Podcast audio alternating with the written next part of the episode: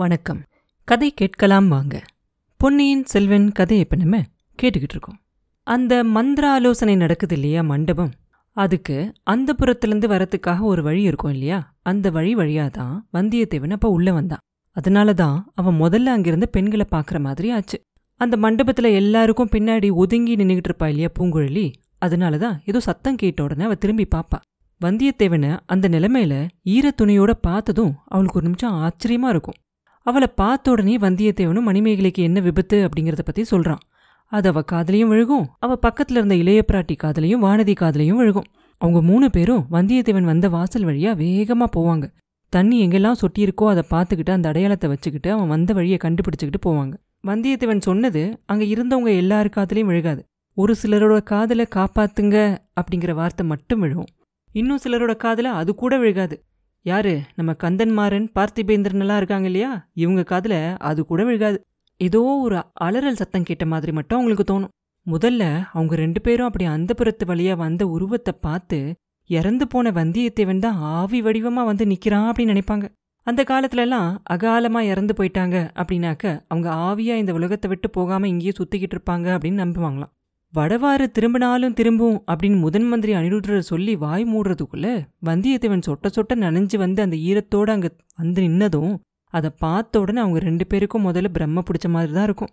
அப்போ என்ன ஆகும், வந்தியத்தேவன் வந்தான் இல்லையா, அவன் பின்னாடி அந்த சேவகர்களும் ஓடி வருவாங்க. வேகமாக வந்து அவனை பிடிச்சிக்கிட்டு சொல்லுவாங்க, சக்கரவர்த்தி மன்னிக்கணும், இந்த பைத்தியக்காரன் அரண்மனை படித்துறை கதவு வழியாக ஓடி வந்தான், நாங்கள் தடுத்தும் கேட்கல அப்படின்னு சொல்லிக்கிட்டு வந்தியத்தேவனை ரெண்டு பக்கமும் ரெண்டு பேரும் பிடிச்சு இழுத்துக்கிட்டு போகிறதுக்காக முயற்சி செய்வாங்க.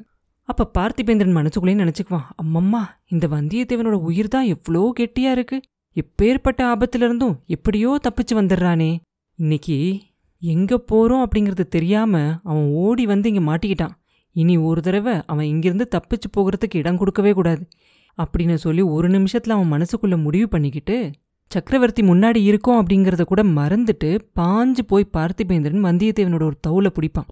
பிடிச்சுக்கிட்டு சொல்லுவான், இவன் பைத்தியக்காரன் இல்லை கொலைகாரன், ஆதித்த கரிகாலரை கொன்ன வஞ்சக துரோகி அப்படின்னு சொல்லிக்கிட்டே அவனை பிடிச்சு இழுக்க முயற்சி செய்வான்.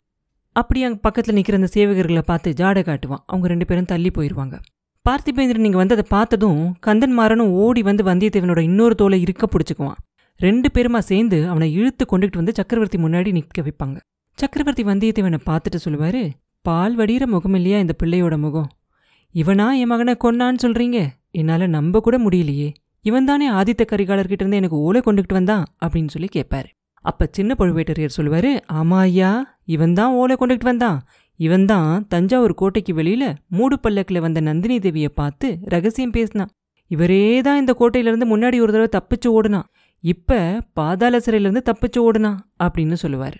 அவர் சொல்லி முடித்ததும் கந்தன்மாரன் சொல்லுவான், என் முதுகில் குத்தி காயப்படுத்திட்டு தப்பிச்சு ஓடணும்னும் இவன் தான் அப்படின்பா. அவன் அப்படி சொன்ன உடனே முதன் மந்திரி அனிருத்தர் கேட்பாரு, ஏன்பா இவனை தானே நீ முதுகில் வேலெறிஞ்சு கொண்டதா கொஞ்ச நேரத்துக்கு முன்னாடி சொன்னேன் அப்படின்னு சொல்லி கேட்பார். அதுக்கு கந்தன்மாரன் சொல்லுவான், ஆமாம் சொன்னேன், நீங்கள் இந்த கொலைகாரனுக்கு ஒத்தாசை செஞ்சு இவன் உயிரை பிழைக்க வச்சு கொண்டுட்டு வந்து சேர்ப்பீங்கன்னு நான் என்ன கண்டேன் அப்படின்னு சொல்லி கேட்பான்.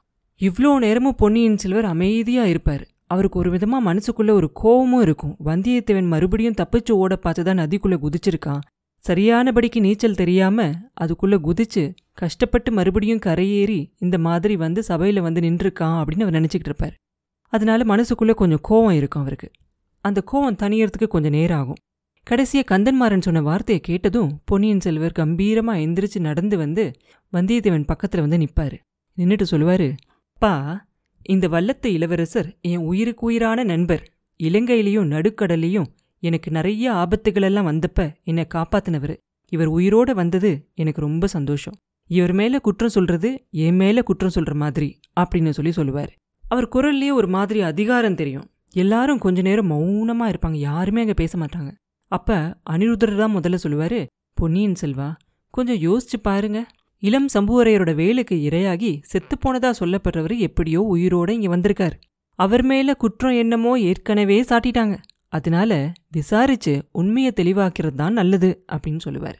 அப்போ பார்த்திபேந்திரன் சொல்லுவான், ஆமா ஐயா நீங்கள் நாளைக்கு சோழ சிங்காதனத்தில் ஏற போகிறவர் எப்பேற்பட்ட குற்றவாளியாக இருந்தாலும் தண்டிக்கவோ மன்னிக்கவோ உங்களுக்கு அதிகாரம் உண்டு, ஆனால் விசாரணையே வேண்டாம் அப்படின்னு சொல்கிறது சரியா, வீண் சந்தேகத்துக்கு இடம் கொடுக்கலாமா நீங்கள் அப்படின்னு சொல்லி கேட்பான். அப்ப நம்ம கந்தன்மாரன் இருக்கான் இல்லையா, அவன் என்ன செய்வான்னா, அதோட நம்ம இளங்கோ இன்னொரு விஷயத்தையும் யோசிச்சு பார்க்கணும். இளவரசர் தான் அவர் சிங்காதனம் ஏறணும் அப்படிங்கிறதுக்காக வந்தியத்தேவனை அனுப்பிச்சு அவரோட அண்ணனை கொன்னதா கூட நிறைய பேர் பேசிக்கிறாங்க அப்படின்பா. இதை கேட்டுட்டு அங்கே இருந்தவங்களுக்கெல்லாம் எப்படி பயங்கரமாக தோணுச்சு அப்படிங்கிறது யாராலையும் சொல்லவே முடியாது. என்ன பண்ணுறதுன்னு தெரியாமல் எல்லாரும் அமைதியாக இருப்பாங்க. அப்போ சம்புவரையர் மட்டும் முன்னாடி வந்து கந்தன்மாரன் கன்னத்தில் ஓங்கி ஒரு அற விடுவார். விட்டுட்டு சொல்லுவார், அடே முட்டாள், உன்னால் நம்ம பழமையான வம்சமே ஒன்றும் இல்லாமல் ஆயிரும் போல இருக்கு. சமய சந்தர்ப்பம் தெரியாமல் உளறதுல உனக்கு நிகராக வேற யாருமே இருக்க முடியாது அப்படின்னு சொல்லி ரொம்ப கோபமாக சொல்லுவார். கந்தன்மாரன் அப்படியே அவங்க அப்பாவையே வெறிச்சு பார்த்துக்கிட்டு இருப்பான். அவனோட உதடெல்லாம் அப்படியே துடிக்கும். அடுத்த நிமிஷம் அவன் என்ன சொல்ல போகிறானோ என்ன செய்ய போகிறானோ அப்படின்னு எல்லாரும் நினைக்கிறதுக்குள்ளார அங்கேருந்து பெரிய பழுவேட்டரையர் சம்புவரையர் பக்கத்தில் வந்து அவரை இறுக்கி பிடிச்சி இழுத்து அவர் தொண்டையை முன்னாடி மாதிரி கணச்சிக்கிட்டு சொல்லுவார், சம்புவரையரே, உங்கள் பையன் செஞ்ச முட்டாள்தனமான காரியத்துக்கு எல்லாம் பிராயச்சித்தம் செஞ்சுட்டான். சோழ சாம்ராஜ்யத்துக்கு ஒரு பெரிய தொண்டு செஞ்சுருக்கான். அதை தெரிஞ்சுக்கும் போது நீங்களே அவனை பற்றி ரொம்ப பெருமைப்படுவீங்க. கொஞ்சம் பொறுமையாக இருங்க, அவன் மேலே சீர வேண்டாம் அப்படின்னு சொல்லுவார். அதுக்கப்புறம் சம்புவரையனை பார்த்து கேட்பாரு, நீ இந்த வந்தியத்தேவன் மேலே வேலெறிஞ்சு கொன்னதா சொன்ன இல்லையா, இவன் தான் அப்போ குதிரை மேலே நதியை கடந்தவன் அப்படின்னு உன்னால் சொல்ல முடியுமா அப்படின்னு சொல்லி கேட்பார். அப்போ முதன் மந்திரி சொல்லுவார், ஐயா, இது பற்றி என்னோட சீடன் ஒரு வார்த்தை சொல்ல அனுமதிக்கணும் அப்படின்னு சொல்லி கேட்பார். சரின்னு சொல்லி நம்ம நம்பியை கூட்டிகிட்டு வருவாங்க. நம்பி முன்னால் வந்து சொல்லுவான், பிரபுக்களே, என் குற்றத்தை நானே ஒத்துக்கிறேன். இந்த வல்லத்த இளவரசர் குதிரை மேலே ஏறி ஓடவே இல்லை. இவர் நம்மளோட உண்மையான மதுராந்தக தேவரை கொலகாரங்கிட்ட இருந்து காப்பாத்திட்டு காயம்பட்டு விழுந்துட்டாரு. இவரை நான் தான் மூடு பல்லக்கில் ஏற்றி கோட்டைக்குள்ளே கொண்டு வந்து சேர்த்தேன். நாலு நாளாக இங்கே தான் இவர் இருந்துகிட்டு இருக்காரு. அதனால இளன் சம்புவரையர் இவர் முதுகில வேலெறிஞ்சிருக்கவே முடியாது அப்படின்பா. அப்போ பெரிய பழுவேட்டரையர் சொல்லுவார், நானும் அப்படி தான் நினச்சேன். சம்புவரையரே, உங்கள் மகனோட தப்பெல்லாம் மன்னிச்சிருங்க. சோழ சாம்ராஜ்யத்துக்கு அவன் மகத்தான சேவை செஞ்சுருக்கான். அவன் வேலெறிஞ்சு கொன்னவன் வீரபாண்டியனோட மகனாதான் இருக்கணும். அன்னைக்கு சாயந்தரத்திலிருந்து பழைய மதுராந்தகனை காணும் இல்லையா, ஓடிப்போக முயற்சி செஞ்சவன் அவனாதான் இருக்கணும். கடவுள் எத்தனை பெரிய விபத்திலிருந்து இந்த ராஜ்யத்தை காப்பாற்றியிருக்கார் தெரியுமா அப்படின்னு சொல்லி நிறுத்துவார். இது எல்லாத்தையும் கேட்டு அங்கே இருந்தவங்களுக்கெல்லாம் ஆச்சரியம் ஏற்படும் இல்லையா, அந்த ஆச்சரியம் முடியறதுக்குள்ளார மறுபடியும் நம்ம பெரிய கிழவர் பேச ஆரம்பிச்சிருவார். சக்கரவர்த்தி, என்னோட கடைசி வார்த்தைகளை தயவு செஞ்சு கொஞ்சம் கேளுங்க. தூமகேது அதோட கெட்ட காரியத்தை செஞ்சுட்டு மறைஞ்சிருச்சு. உங்களோட வீர புதல்வன் ஆதித்த கரிகாலனும் இறந்து போயிட்டான்.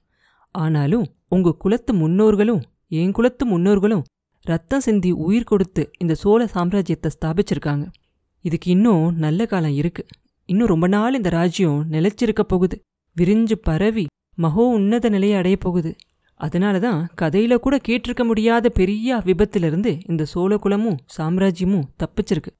அப்படி தப்பிக்கிறதுக்கு முக்கிய காரணமாக இருந்தவன் இந்த வானர்குல வீரன் வந்தியத்தேவன் தான்.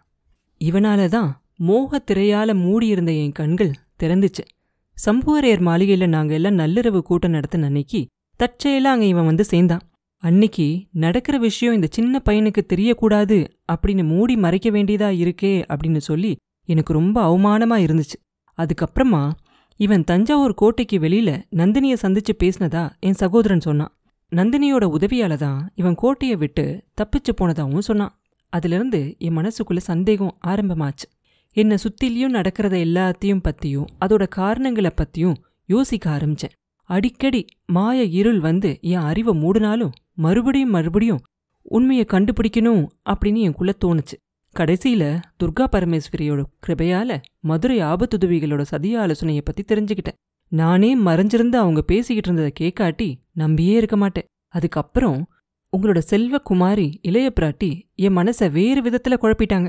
நந்தினி அவங்களோட சகோதரி அப்படின்னும் அவங்களுக்கு நான் தீங்கு செய்யக்கூடாது அப்படின்னும் சொன்னாங்க. அவங்களும் ஒருவேளை ஏமாந்திருக்கலாம் இல்லையா அப்படின்னு சொல்லி பயந்தேன். ஆனாலும் மாறுவேடம் போட்டுக்கிட்டு கடம்பூருக்கு போய் உண்மையை தெரிஞ்சுக்கணும் அப்படின்னு நினச்சேன். காலாமுக சைவர்கள் என்னை அவங்களோட தலைவனாக நினச்சிக்கிட்டு இருந்தாங்க. என் அவமானத்தை கேளுங்க. இந்த சோழ சாம்ராஜ்யத்துக்கு நானே சக்கரவர்த்தி ஆகணும் அப்படின்னு துரோகமான ஒரு துராசையோட விதையை என் மனசில் நந்தினி விதைச்சான். காலாமுக கூட்டத்தை சேர்ந்தவங்க அந்த துராசைக்கு தூபம் போட்டு வளர்த்தாங்க. மதுராந்தகருக்கு பட்டம் கட்டுற மாதிரி கட்டிட்டு அதுக்கப்புறம் அவரையும் துரத்திட்டு நானே சக்கரவர்த்தி ஆகணும் அப்படின்னு அவங்க நினச்சாங்க. அந்த காலாமுகர்களில் ஒருத்தந்தான் இடும்பன்காரி. சம்புவரையரோட அரண்மனையில் சேவகனாக இருந்தான்.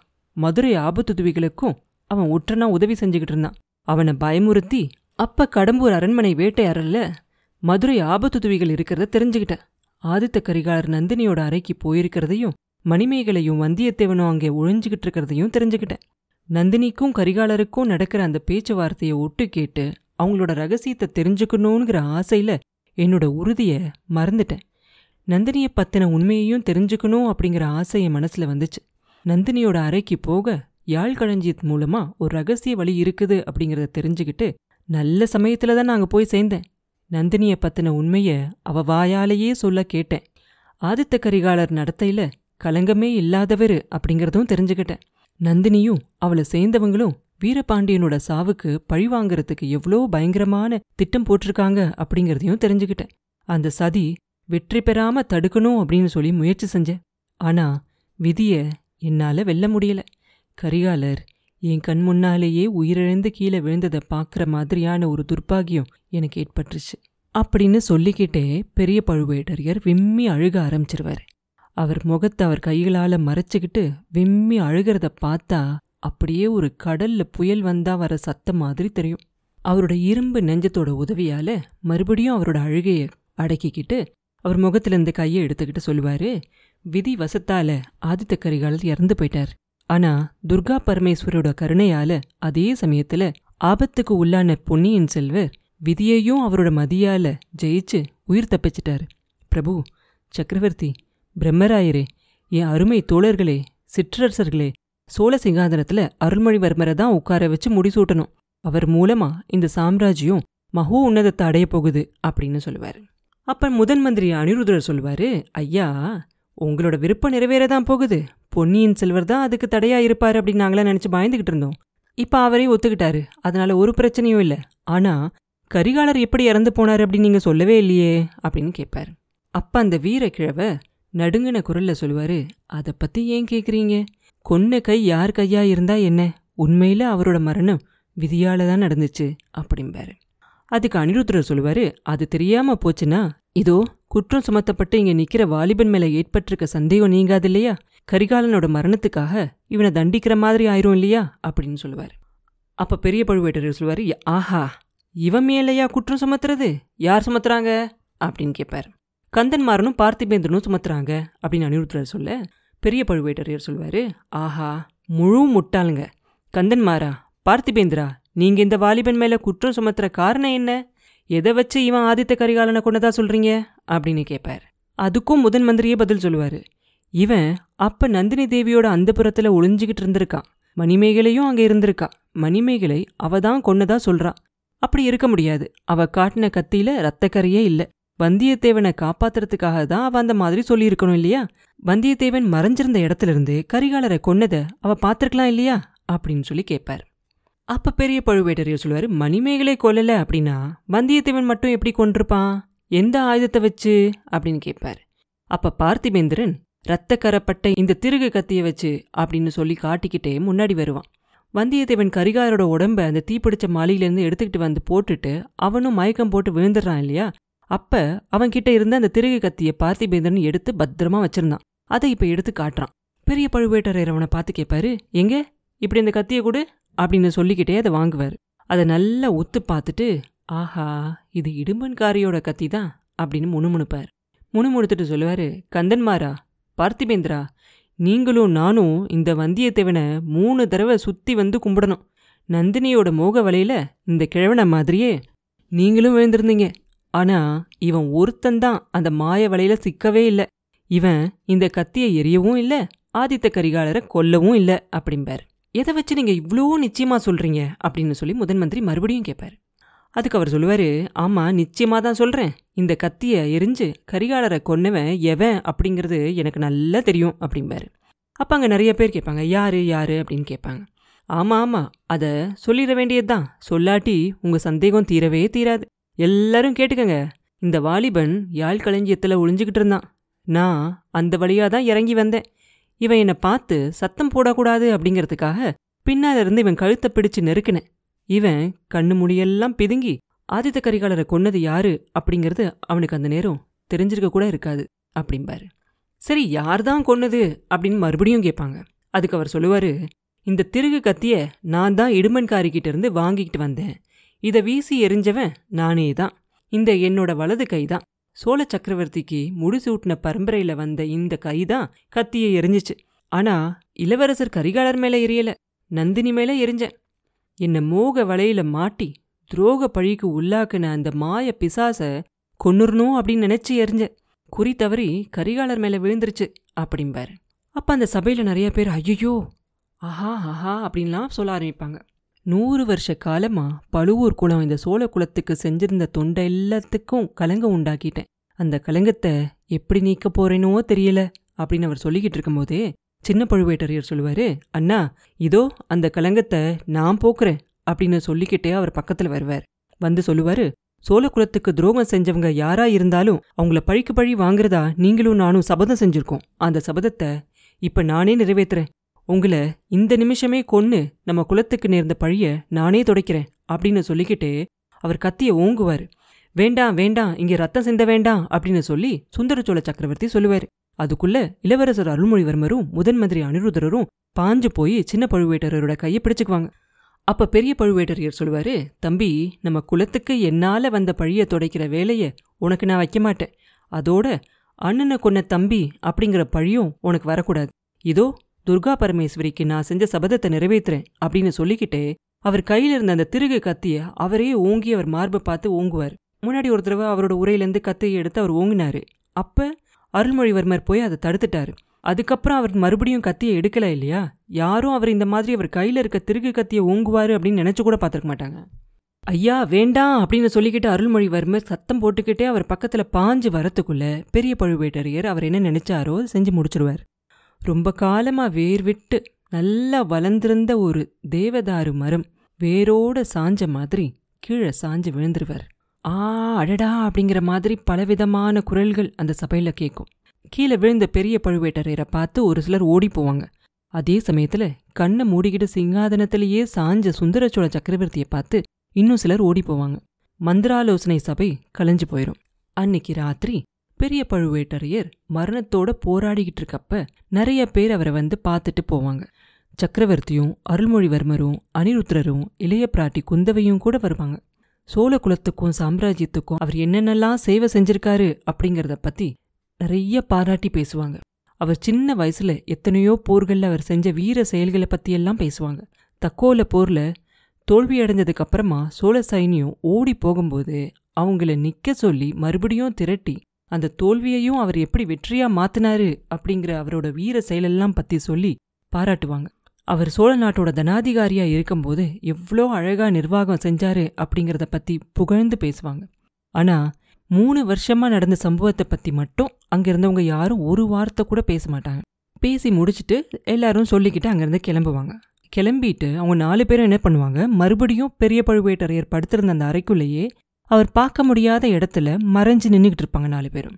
அப்போ சின்ன பழுவேட்டரையர் ஆழ்வார்க்கடியான் அங்கே கூட்டிகிட்டு வருவார். அவனை கொண்டுகிட்டு வந்து பெரிய பழுவேட்டரையருக்கு எதிரில் நிற்க வச்சுட்டு அவரும் அங்கே பக்கத்தில் உட்காருவார். பெரிய பழுவேட்டரையரோட பார்வையும் கொஞ்சம் கொஞ்சமாக மங்கிக்கிட்டே வரும் அவரோட கண்களில். அப்போ அவர் ஆழ்வார்க்கடியானை பார்த்துட்டு சொல்லுவார், ஆஹா இந்த வைஷ்ணவன் இங்கே எதுக்காக வந்தான்? நான் வைகுண்டத்துக்கு போக விரும்பலை தம்பி, சிவபதம் அடைய விரும்புகிறேன் அப்படிம்பார். அதுக்கு திருமலை சொல்லுவான், ஐயா நாளைக்கு காலையில் வைகுண்ட ஏகாதேசி, நீங்கள் கைலாசத்துக்கு போக விரும்பினா கூட வைகுண்டத்து வழியாக தான் போகணும் அப்படிம்பா. அதுக்கு அவர் சொல்லுவார், வேண்டாம் வேண்டாம் நீ உன் மகாவிஷ்ணுக்கிட்ட திருப்பி போய் அப்படின்னு பெரிய பழுவேட்டரையர் சொல்லும் போதே நம்பி சொல்லுவான், ஐயா நான் மகாவிஷ்ணுவோட தூதனாக இப்போ வரல, என் சகோதரிக்கிட்டேருந்து செய்தி கொண்டு வந்திருக்கேன் அப்படிம்பா. அது யார் உன் சகோதரி அப்படின்னு கேட்பார் பெரிய பழுவேட்டரர். அதுக்கு அவன் சொல்லுவான், என்னோட பல நாள் சேர்ந்து வளர்ந்த சகோதரி நந்தினியை சொல்கிறேன் ஐயா. நந்தினி உங்களுக்கு அவளோட நன்றியை சொல்ல சொல்லி என்னை அனுப்பிச்சி வச்சிருக்கா. கரிகாலரை கொன்ன பழி அவன் மேலே விழாமல் இருக்கிறதுக்காக நீங்கள் அதை ஏற்றுக்கிட்டதுக்காக நன்றி சொல்ல சொல்லியிருக்கா. எத்தனை ஜென்மம் எடுத்தாலும் உங்கள் அன்பை மறக்க முடியாது அப்படின்னும் சொல்ல சொன்னா அப்படிம்பா. அதுக்கு அவர் சொல்லுவார், ஆஹா அவள் இன்னும் அப்படியா நினைக்கிறா? நினச்சிக்கிட்டு சந்தோஷப்படட்டும். எவ்வளோதான் அவள் வஞ்சகம் செஞ்சு எனக்கு தீங்கு செஞ்சாலும் அவளை என்னால் மறக்க முடியல. என் உயிரை கொடுத்து அவங்க உயிரை கொடுத்த சக்கரவர்த்தியை காப்பாற்றின உத்தமியோட பொண்ணு இல்லையாவ? உண்மையாகவே அடுத்த பிறவிகள்லையும் அவ என்னை தேடிக்கிட்டு வந்தாலும் வந்துடுவாளோ அப்படின்னு சொல்லுவார். ஏற்கனவே அவர் மரணத்தோட கடைசி நிலையில் இருக்கார் இல்லையா? அப்படி அவர் சொல்லும்போது அவர் முகத்தில் ஒரு லேசான சிரிப்பு தெரியும். அதுக்கப்புறமா அவர் நம்பியை பார்த்து சொல்லுவார், வைஷ்ணவனே, யாராவது ஒருத்தர்கிட்டையாவது என் உண்மையை சொல்லணும். உன்கிட்டயே சொல்கிறேன், நான் எரிஞ்ச கத்தி இளவரசர் மேலே விழுகலை, அதுக்கு முன்னாடியே அவர் விழுந்துட்டார். நானே இளவரசரை கொன்னதா ஒத்துக்கிட்டதுக்கு காரணம் நந்தினி மேலே பழிவிழாமல் இருக்கணும் அப்படிங்கிறதுக்காக இல்லை. அதை விட நூறு மடங்கு முக்கியமான காரணம் இருக்குது. பக்கத்தில் வா, சொல்கிறேன். உன் ஸ்நேகிதன் வந்தியத்தேவன் இருக்கான்ல, அவன் அருமையான பிள்ளை. அவனுக்கு சோழகுலம் ரொம்ப கடமைப்பட்டிருக்கு. இளையப்பிராட்டியோட மனசுலேயும் அவன் இடம் பிடிச்சிட்டான். இளையப்பிராட்டிக்கிட்ட நான் அவசியமாக கோபப்பட்டேன் இல்லையா, அதுக்கெல்லாம் பரிகாரமாக குற்றத்தை நானே ஒத்துக்கிட்டேன். இல்லைன்னா யாராவது வந்தியத்தேவன் மேலே கலங்க ஏற்படுத்திக்கிட்டே இருப்பாங்க இல்லையா, இனி ஒருத்தரும் அந்த மாதிரி பேச மாட்டாங்க. வைஷ்ணவனே, என்னைக்காவது ஒரு நாள் இளையப்பிராட்டிக்கிட்ட அவங்க மேலே நான் கோவப்பட்டதுக்காக என்னை தயவு செஞ்சு மன்னிக்க சொல்லி சொல்கிறியா அப்படின்னு சொல்லி கேட்பார். ரொம்ப நேரம் பேசுனதுனால அந்த வீர கிழவருக்கு கொஞ்சம் மூச்சு வாங்க ஆரம்பிச்சிடும். அவர் சொன்னதெல்லாம் கேட்டுக்கிட்டு இருந்த ஆழ்வார்க்கடியானுக்கு அப்படியே அவன் மனசே உருகி போயிடும். அவனுக்கே அப்படின்னா பின்னாடி மறைஞ்சு நின்று கேட்டுக்கிட்டு இருக்க குந்தவிக்கு எப்படி இருக்கும்? அவங்க கண்ணிலிருந்து அப்படியே கண்ணீர் கலகலன்னு பொங்கி வரும். மறுபடியும் பெரிய பழுவேட்டரையர் சொல்வார், வைஷ்ணவனே, இன்னும் ஒரு விஷயம் முதன் மந்திரி பிரம்மராயர்கிட்ட சொல்லு, இலங்கையிலிருந்து பாண்டிய கிரீடத்தையும் ரத்தினஹாரத்தையும் எப்படியாவது கொண்டு வர சொல்லு. அதுக்கு சரியானவன் வல்லத்த இளவரசன் தான். அவனும் நீயும் போய் கொண்டுகிட்டு வாங்க. அதுக்கப்புறம் மதுரைக்கு போய் அங்கே ஒரு தடவை பொன்னியின் செல்வருக்கு மறுபடியும் மகுடாபிஷேகம் நடத்தணும். தெரியுதா? அருள்மொழிக்கிட்ட எனக்காக நீ போய் உன்னை கேட்கணும். அவனை மாதிரி சோழ குலத்துக்கு உற்ற துணைவன் வேறு யாருமே இல்லை அப்படின்னு போய் சொல்லு. தேவி துர்கா பரமேஸ்வரி, என் சபதத்தை நிறைவேற்றிட்டேன், இதோ வரேன், சோழ குலத்தை காப்பாத்து அப்படின்னு அவர் சொல்லிக்கிட்டே இருக்கும்போது கொஞ்சம் கொஞ்சமாக அவரோட குரல் குறைஞ்சிக்கிட்டே இருக்கும். கொஞ்ச நேரம் கழித்து அவரோட குரல் அடியோடு மங்கி போய் நின்றும் அந்த வீர கிழவர் இறந்து போயிடுவார். அப்புறம் என்ன நடந்துச்சு அப்படிங்கிறத அடுத்த பதிவில் பார்ப்போம். மீண்டும் உங்களை அடுத்த பதிவில் சந்திக்கும் வரை உங்களிடமிருந்து விடைபெறுவது உண்ணாமலே பாபு. நன்றி.